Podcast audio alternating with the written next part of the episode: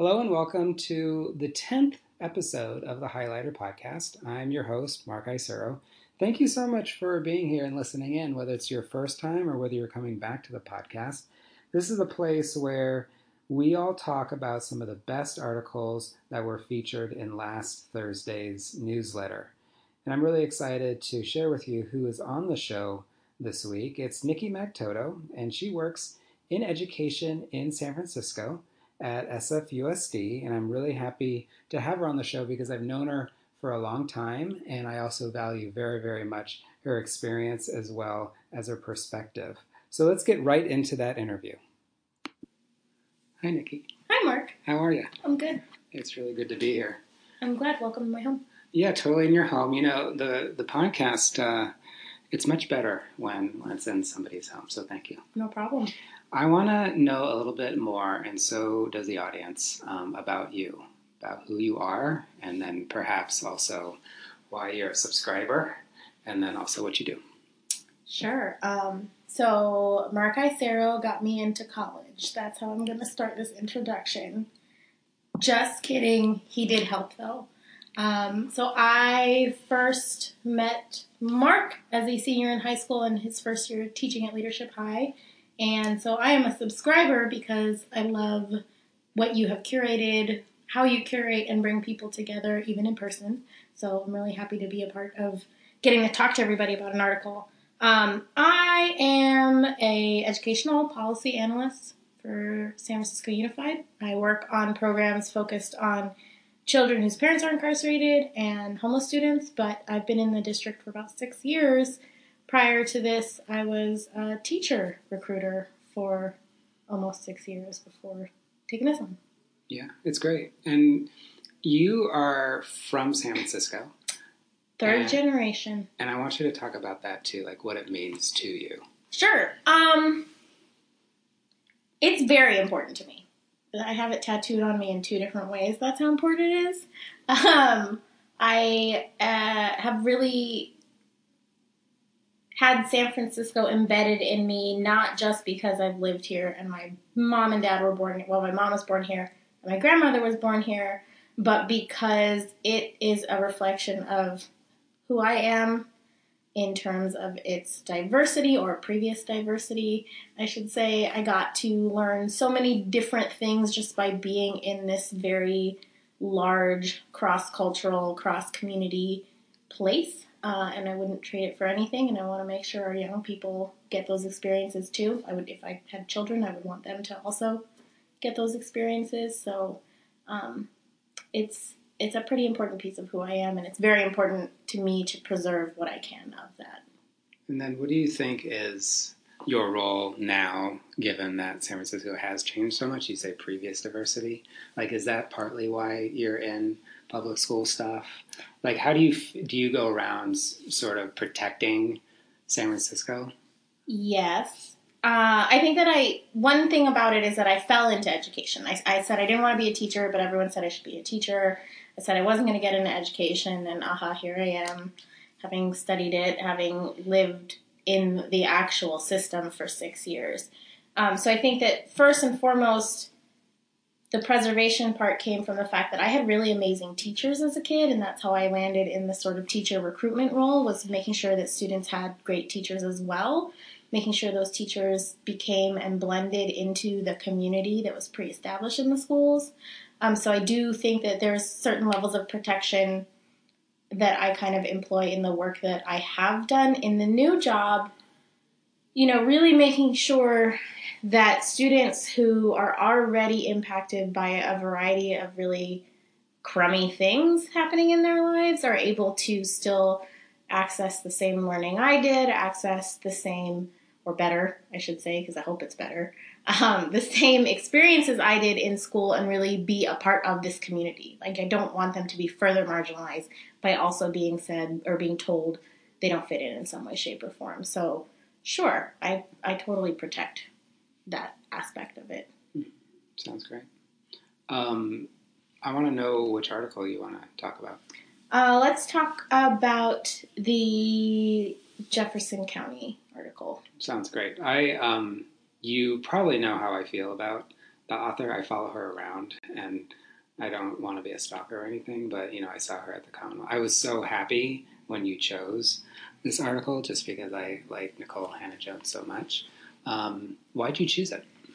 The truth is, I actually um, didn't make the decision until early yesterday morning because I read several of this week's articles, and yes, the Ta-Nehisi Coates article is probably going to be one of the most viral things to come out of this week, but it was too hard. Um, and then the snake charming thing was just fascinating, but I really didn't. I didn't hit my heart meets in any way, shape, or form. So this one felt real and felt very connected to kind of how my community has changed here in San Francisco and the work that I do every day. So yeah, what what do you want to talk about first? What sort of um, hit you most? I think that there was a that with the amazing twist with the judge. I, I I was reading it and I was like, why did I was all excited finally for a positive ending? Yeah. Well, I guess it's a spoiler, but we have to. They need to read. It. If it. you didn't read it, there's a twist. Yeah, why do you think that happened? What was going on? I mean, like she explains it, but I haven't read the entire opinion because it's 162 pages or whatever. Yeah, not but- gonna happen unless I really like I'm awake at, at night about it. Um, I don't. And then to sorry to add on to that, to be a lawyer who was a part of the first trial that essentially ordered schools be desegregated, and now to be on this tr- sort of rehashing of it as a retired volunteer lawyer. Sorry, why do I think that happened? Um, I think there's still so much we do in regards to respectability politics around race.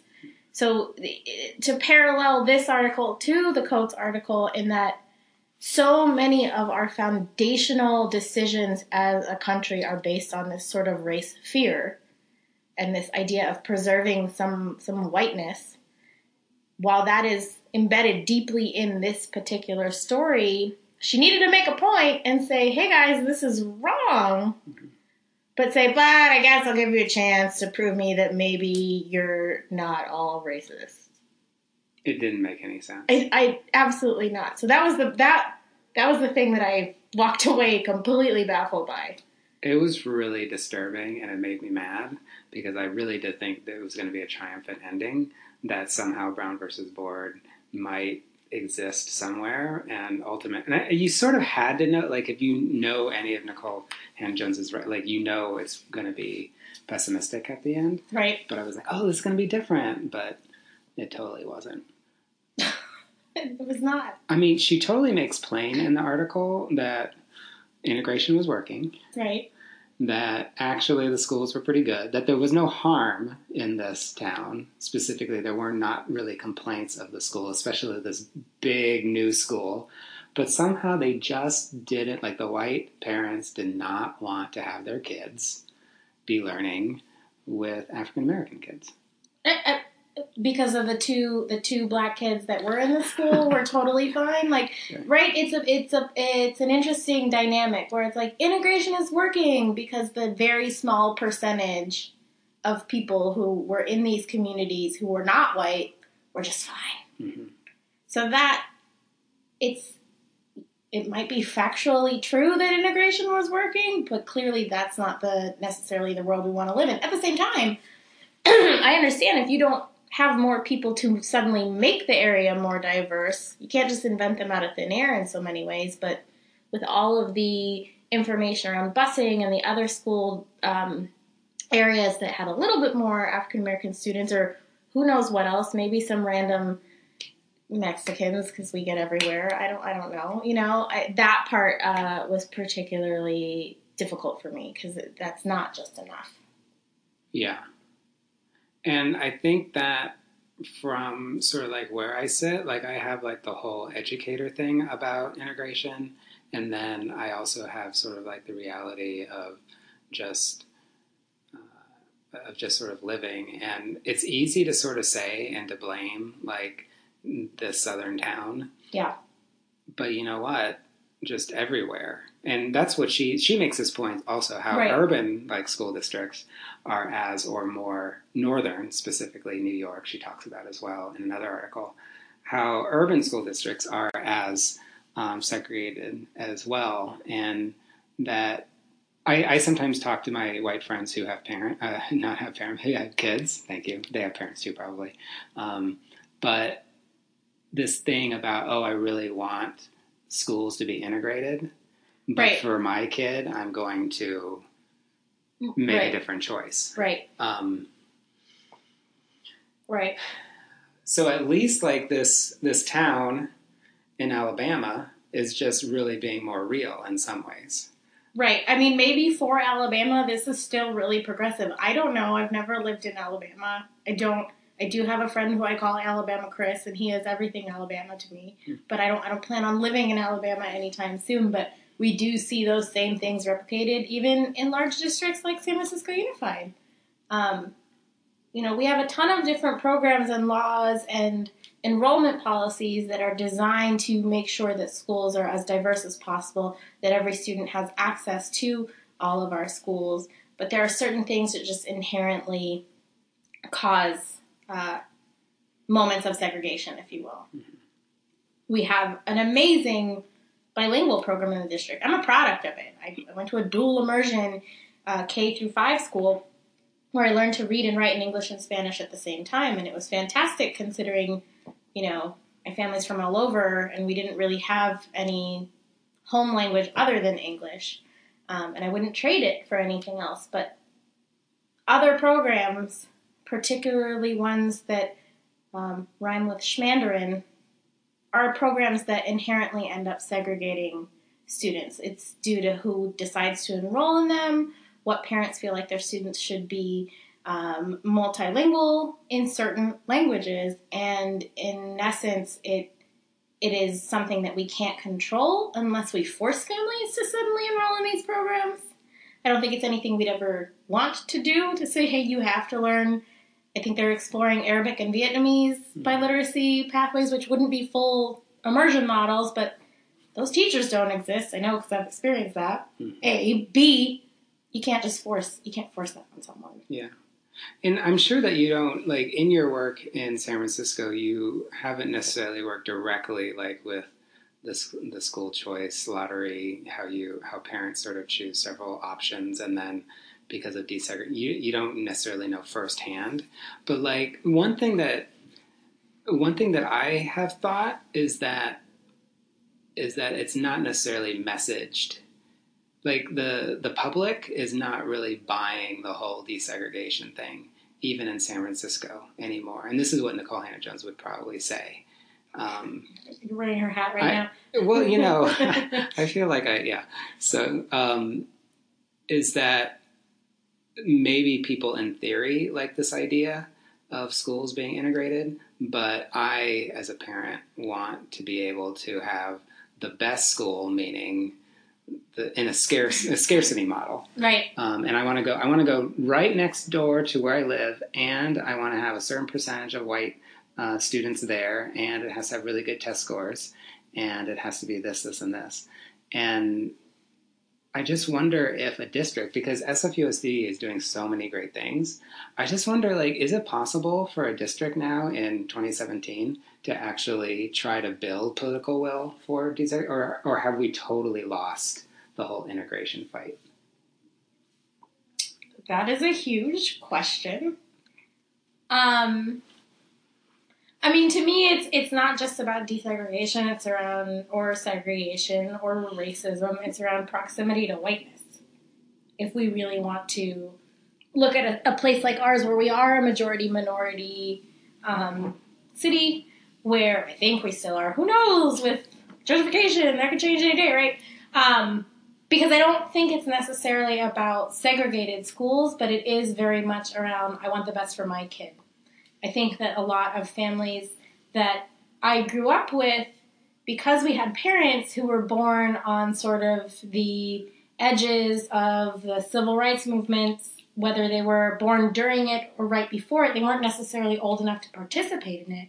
But as a result, we had a lot of community oriented, um, uh, sort of. Uh, uh, it takes a village to raise a children type of environment. I also went to an alternative public school in the city where we called all our teachers by their first name, and it was just little hippie. So, you know, we really cared about each other.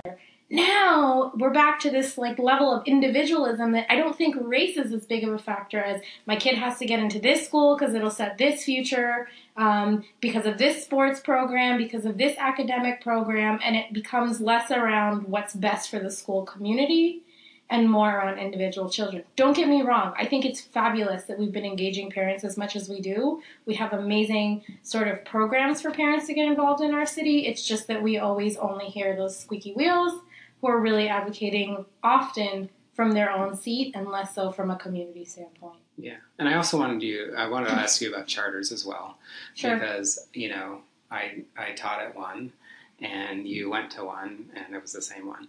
And so, can you say because I had to decide uh, to teach at one, and then Mhm. you had to decide to go to one. Can you talk more about that? Yeah, um, I talk about this all the time because I have to explain sort of my educational journey in, in my work a little bit. Um, so, third generation means that my mom, her mother, went to the same high school here in San Francisco, um, which is Mission High. Go Bears. My dad went there, and most of his brothers went there.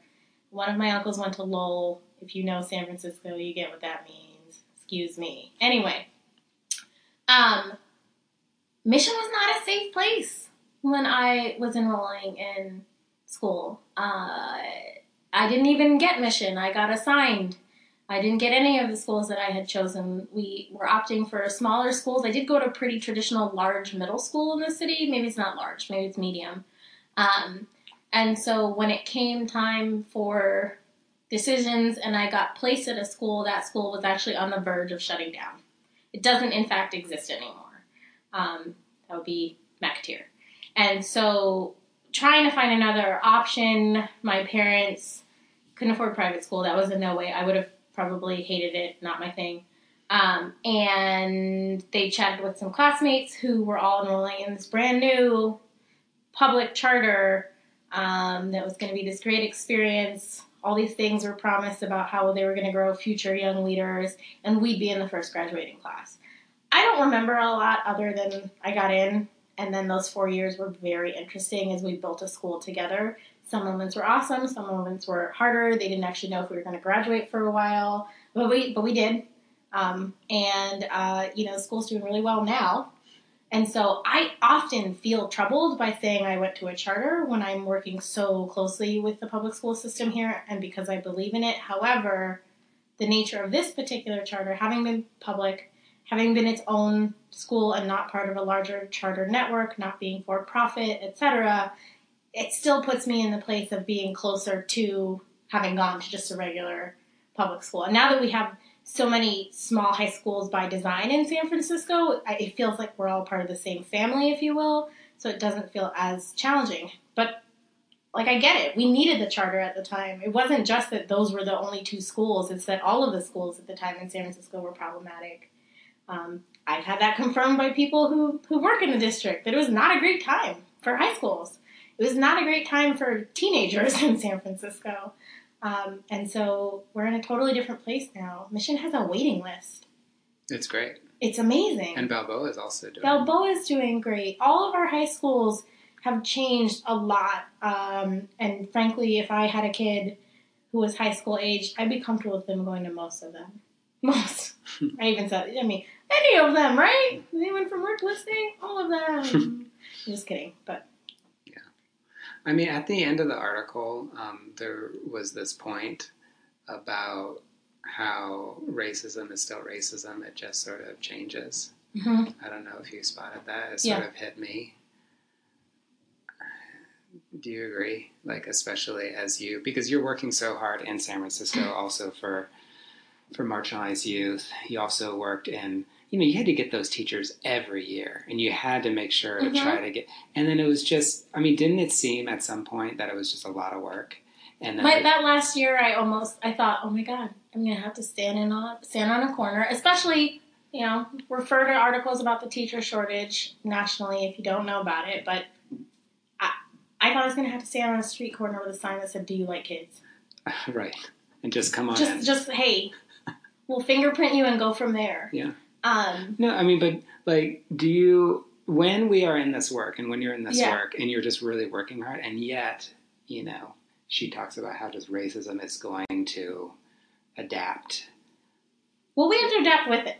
That that's unfortunately like, you know, that's unfortunately the reality is that it's not going to go away.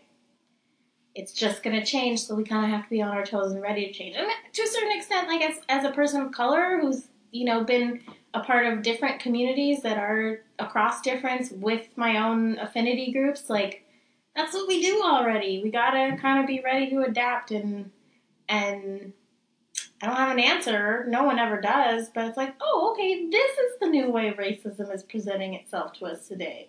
I have some choices. Can I let it get me down? Can I react to it? Can I go home and figure out how to better react to it later? I mean, that's a pretty crummy summary, but that's what the choices are. well that's my last question is how do you sustain and then get energy to continue Uh, um, like from a very practical standpoint, it's like choosing to not engage in certain things and choosing to engage in others. Um, but I would say in in the last year, I get to do work every day that really has significant impacts, even in the smallest gestures, on the experiences of young people. So my hope is that when I'm old and I need young people making decisions about how to how to best lead this country, maybe those folks will be in a better place because of this this better life they're living. That was a horrible final point. It was very great it was very good It's Thank- true. It's corny, but it's true. thanks niki thank you so much for being on the podcast thank you for doing this work Thank you for getting me into college. Oh, that's so nice. Hope you enjoyed the interview with Niki as much as I did. It was wonderful to talk with Niki as well as about an article that was written by Nikole Hannah-Jones. Never can go wrong with that. And I just wanted to let you know that if you enjoy what you're hearing, please get the word out about the podcast. If you haven't subscribed yet, please do over at Apple Podcasts. But the most important thing is if you're not subscribed yet to the newsletter itself, that's probably the best place to start. And the short URL to make sure that you're subscribed is j.mp slash the highlighter, and that's all one word. So definitely check it out. I think that you'll totally like it. And uh, until next week, when I'll have another person on the show, please have a wonderful week and look forward to the newsletter this Thursday. Have a great week.